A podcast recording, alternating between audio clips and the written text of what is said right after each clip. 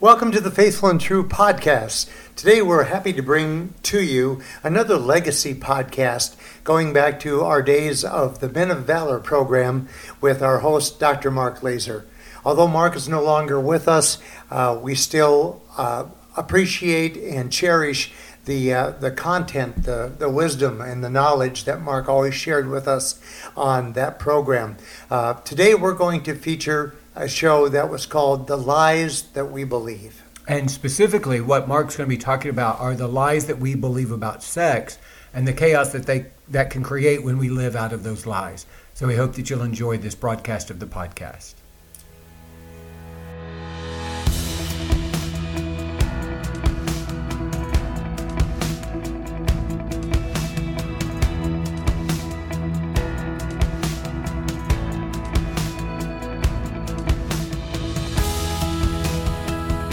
Okay, so we're going to basically tie all of this to uh, a passage which we've talked about quite a bit uh, Romans 12, 2.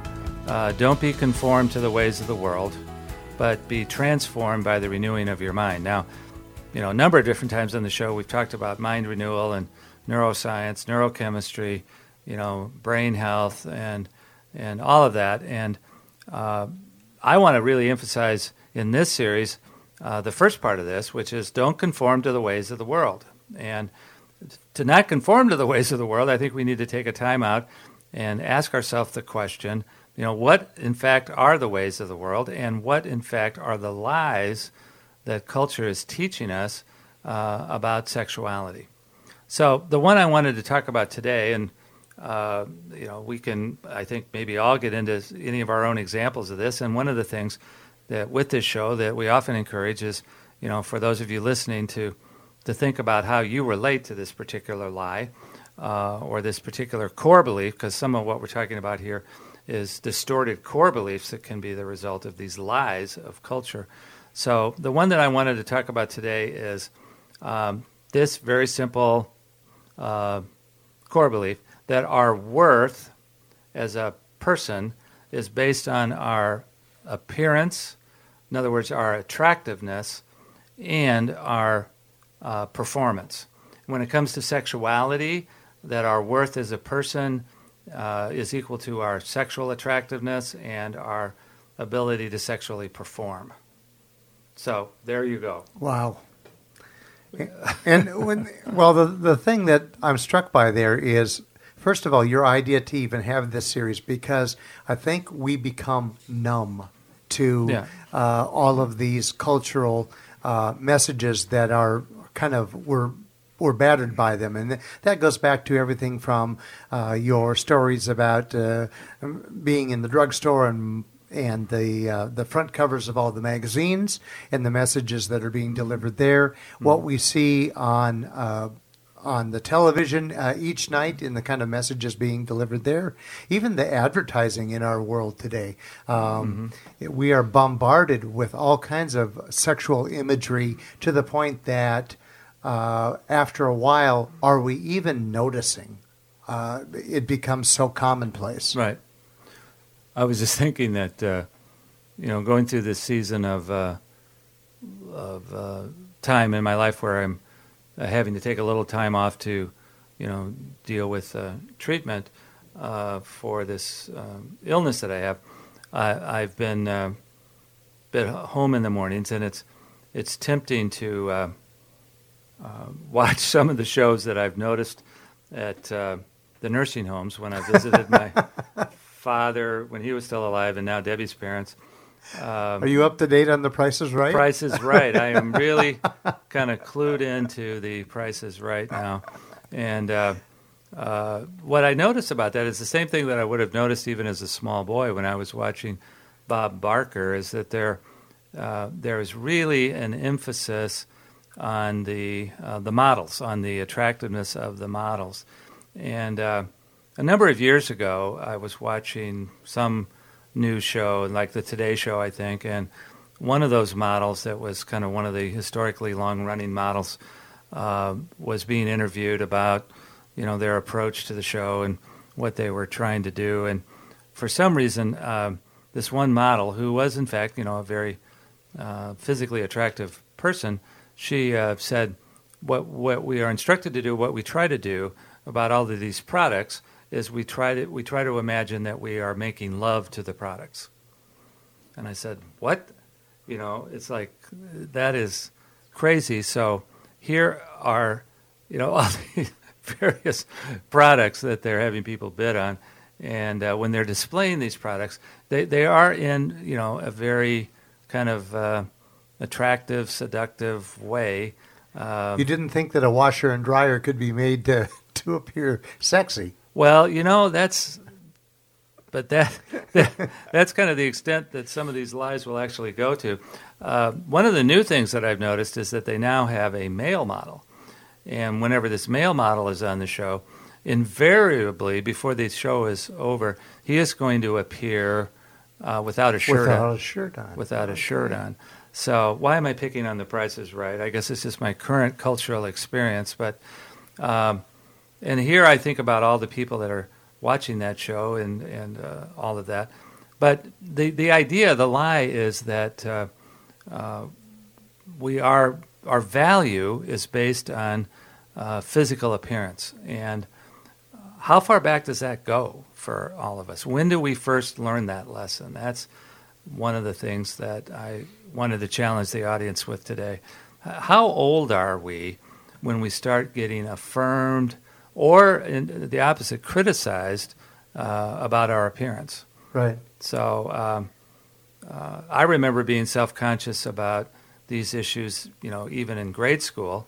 Uh, uh and I'm I'm sure that by the time we get to to middle school or in my case junior high, uh, we are we are consciously establishing, uh, you know, who are the attractive people yeah. You know, who are the unattractive people?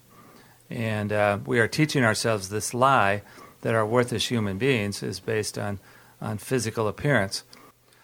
That's the first part of this lie, by the way, in this, this first show. Uh, I notice that uh, a lot of times when we're talking about sexuality, the word performance also comes up. And that our culture has taught us that, that performance is a measure of sexual performance is a measure of you know whether we're capable, good people, whether we're uh, uh, a valuable spouse.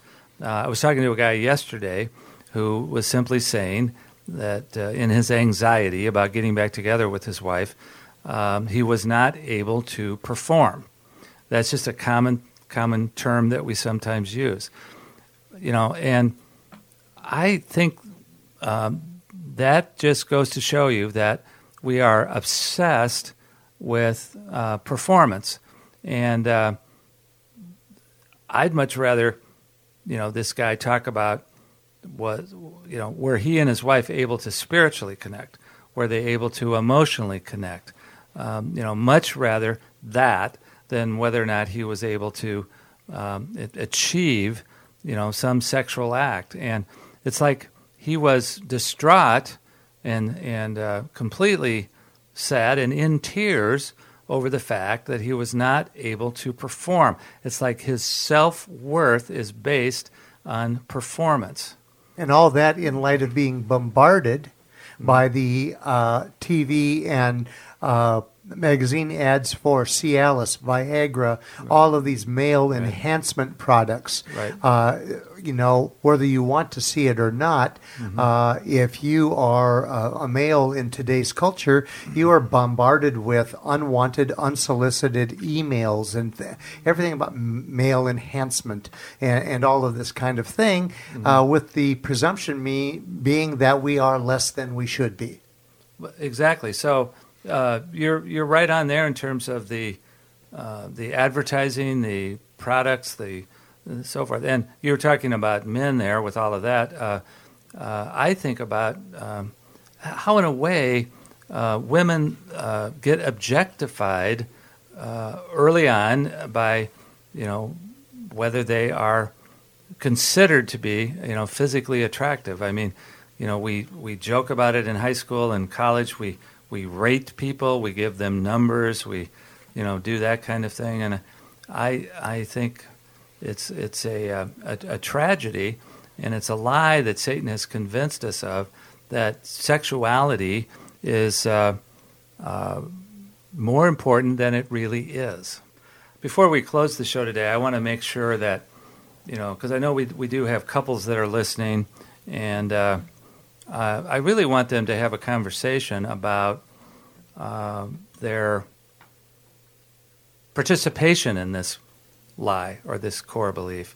Because I know in the midst of recovery from sexual addiction, it's uh, oftentimes really hard for a wife not to think, and this is assuming that the husband is the sex addict, of course, that uh, uh, her performance or her appearance or her attractiveness uh, is the reason why he had to go elsewhere. You know, whether it was simply to pornography or you know other relationships.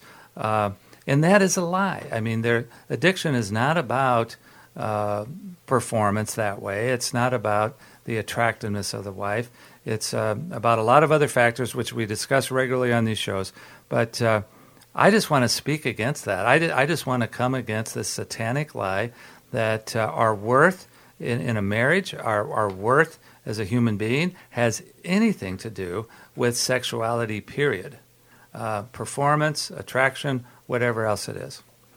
Now that we know what the lie is and we've firmly established that, what's the truth that we can kind of think about in, in, in hopes of fighting this lie? That yeah, what's the what's the counter so reaction? Often? Yeah. Well, the counter reaction is what where you know where does our worth come from? You know, our worth comes from uh, the fact that we are we are children of God. That uh, He intends to be in relationship with us. He has created us. Uh, uh, uh, fearfully and wonderfully, uh, regardless of our size, shape, color of our hair, our eyes, you know, you know, various other physical qualities. You know, God loves us so much, wants to be in relationship with us, and uh, considers us his sons, his precious sons and daughters. You know, that is the truth. Our worth is more about our spiritual relationship to God and our spiritual relationship to each other. So, once again, with the old adage that uh, beauty is in the eye of the beholder. Right. You're just you're inviting us to refocus our thought process mm-hmm. in, in, in, evaluating isn't the right word, but but if we are spiritually connected mm-hmm. to our wife, right. to our partners, right. you know, then your first uh, reaction is not going to be a judgmental one. It's going to be a spiritual one. Right. One of the one of the great things that I've discovered about this, and you know, I guess I'm guilty of talking about myself sometimes too much. But you know, as as Debbie and I, uh, they're laughing because they're agreeing with me. But um, Aaron and I just we, we just exchanged a look with each other. Well, all. you know, I I maybe sometimes too often use my own self as my own best example, but. Um, one of the things that, that, that I have found to be unbelievably fantastic is that uh, you know Debbie and I uh, have known each other since uh, she was 17 and I was 18. So, you know, uh, she was uh, uh, absolutely beautiful um, girl, and I, you know I was totally infatuated with her back at 17, and so now we've been married for 40 plus years, and one of the things that I've noticed is that as we have consciously worked on our spiritual connection uh, and our emotional connection over the years, that she has actually grown in terms of my perception of her physical beauty. She's more beautiful today yes. than she was at age 17. At age 17. That is a bold statement, uh, but in terms of my perception, that is true. Now, uh, I won't even, because it's too personal, get into anything about sexuality between the two of us. But the fact of it is that uh, sex, the, the quality of sex when it occurs between a husband and a wife, is entirely related to how much they are spiritually connected. Mm-hmm. It has absolutely nothing to do with frequency of sex. It has absolutely nothing to do with variety of sex. It has absolutely nothing to do with whether or not you know uh, finishing or orgasm is is achieved. Uh, it has nothing to do with those physical things. Mm-hmm. Uh, it has everything to do with do we enter it uh, uh with uh, that spiritual friendship and companionship and connection. As long as I'm out on this limb, I might as well stay there for a minute. But uh, one of the things that has been happening, I mean, given you know my recovery from this disease I have, uh, uh, there's certain things that physically I'm not able to do, and other things that, that I am able to do. But um, uh, every night, uh, uh, Debbie has, you know, we've been sitting on the bed and we've been connecting before we go to sleep, and um, uh, Debbie's been giving me a back rub, you know, night after night for all of this time, and my back is getting a lot better, by the way. But it's, you know, it's been in, uh, some some pain. And one of the things that I've noticed is that uh, because of we're, we're spiritually connected, because I know, you know, our hearts are in this together and our hearts are to heal. Um, you know, there's something you know incredibly special about a simple back rub. Right. Uh, I mean, it's I I contend in a way that uh, it, it's more powerful in relieving the pain than the narcotics that I've otherwise been prescribed. Well, you and I are both currently seeing physical therapists, and yeah. what you're describing is like a spiritual therapist. That is right. That I mean, right. you are experiencing right. a level of healing through Debbie's touch yeah. that that uh, you you can't buy that service. That's that's, that's one right. that you can't go to uh, to get anywhere else. So it's you're just proving your point yeah. about the power of uh, of spiritual and emotional intimacy. That is exactly right. And you know, one of the themes of this series is going to be that we continually need to be looking at God's transcendent reality. In other words, what is God's idea for the connection, physically, emotionally, spiritually, uh, you know, of a husband and wife. And uh, there is what I, what I, the, the world, the cu- culture has no way of understanding this transcendent reality apart from God. And uh, anything less is counterfeit. It's absolute counterfeit. And uh, you can have sex with, you know, a thousand different partners, and it's all counterfeit. Um, spiritual sexuality is God's intention. It's our it's the transcendent reality of the gift that He's given to a husband and wife. Um, we're going to continue this theme because I think cent- central to our judgment of what culture is trying to teach us is the fact that the God's reality is uh, about the the spiritual love uh, and Christ-like connection between a husband and wife. That is where sexuality is to be expressed, not out in public, not on film, you know, um, lots of other things it's not meant to be. What what what happens to us when uh, you know we, we perceive in culture? And let's let's be honest. You know, radio, you know, is one form of culture. There are you know so many other cultural outlets from you know movies and television, music uh, now social media and so forth. Um, uh, how you know how many uh, times during a given day are we faced with explicitly uh, you know uh, very overt uh, sexual sexual messages, sexual images, and I would guess on a given day, if we ever took time to count it, it's probably at least 100 times. Uh, but what I'm really interested in when we think about the lies that we believe, uh, what is the lie, therefore, that we believe? Well, we believe that um, you know the whole world is out there uh, pursuing sexuality.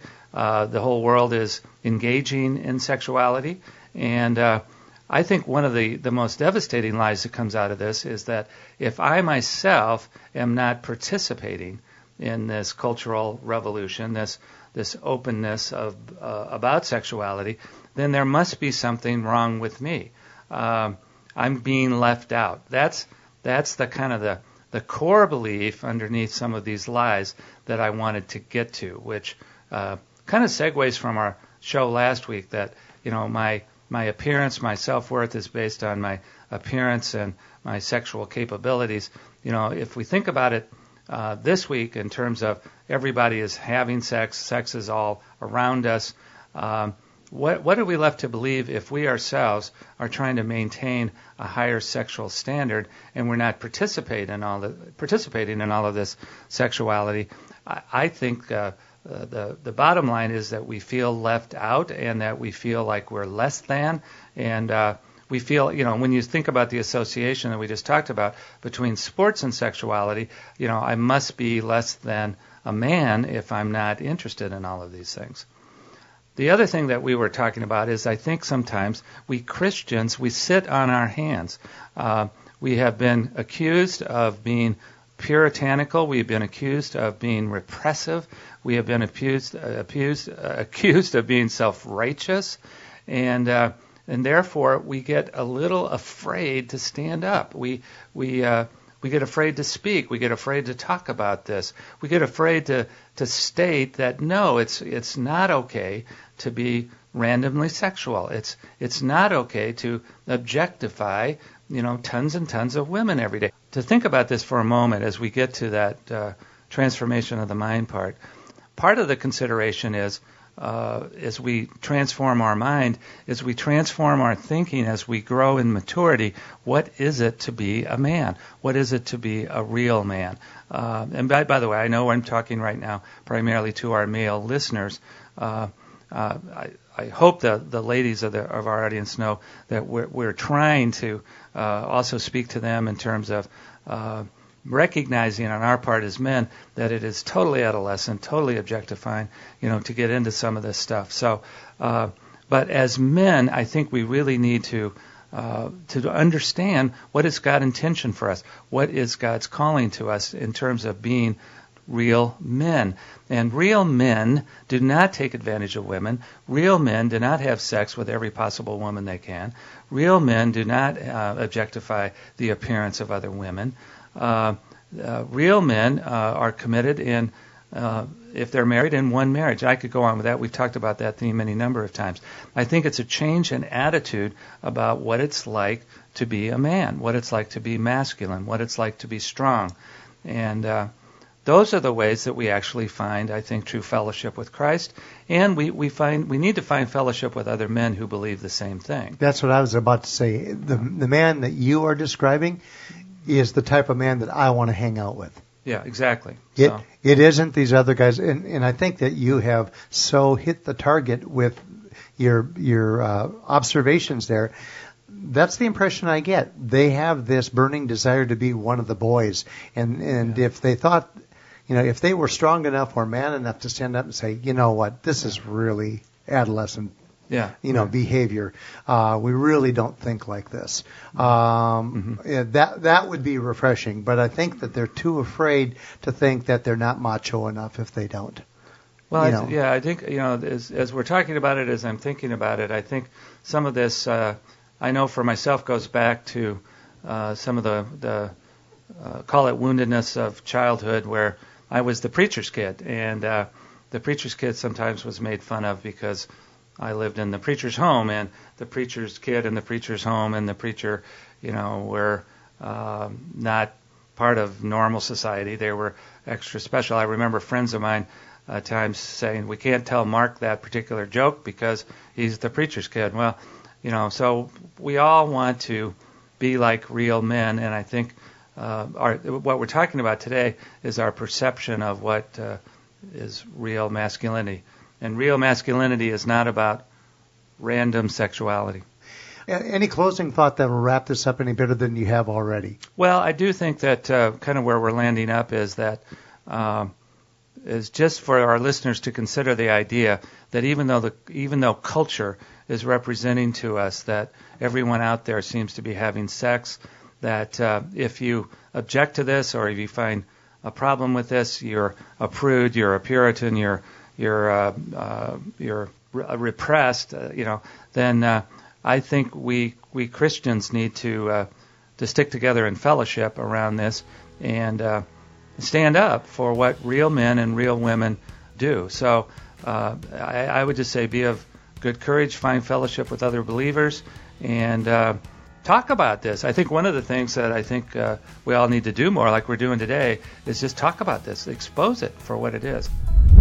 Thank you for joining us today on this legacy presentation uh, of the Men of Valor program that we're presenting here on the Faithful and True podcast. We always cherish these uh, opportunities to again revisit some of the wisdom and knowledge and personality of Dr. Mark Laaser. We hope that uh, this podcast has been meaningful and beneficial to you. And we hope that this coming week, it's going to be a week for you that's filled with many blessings and with great vision.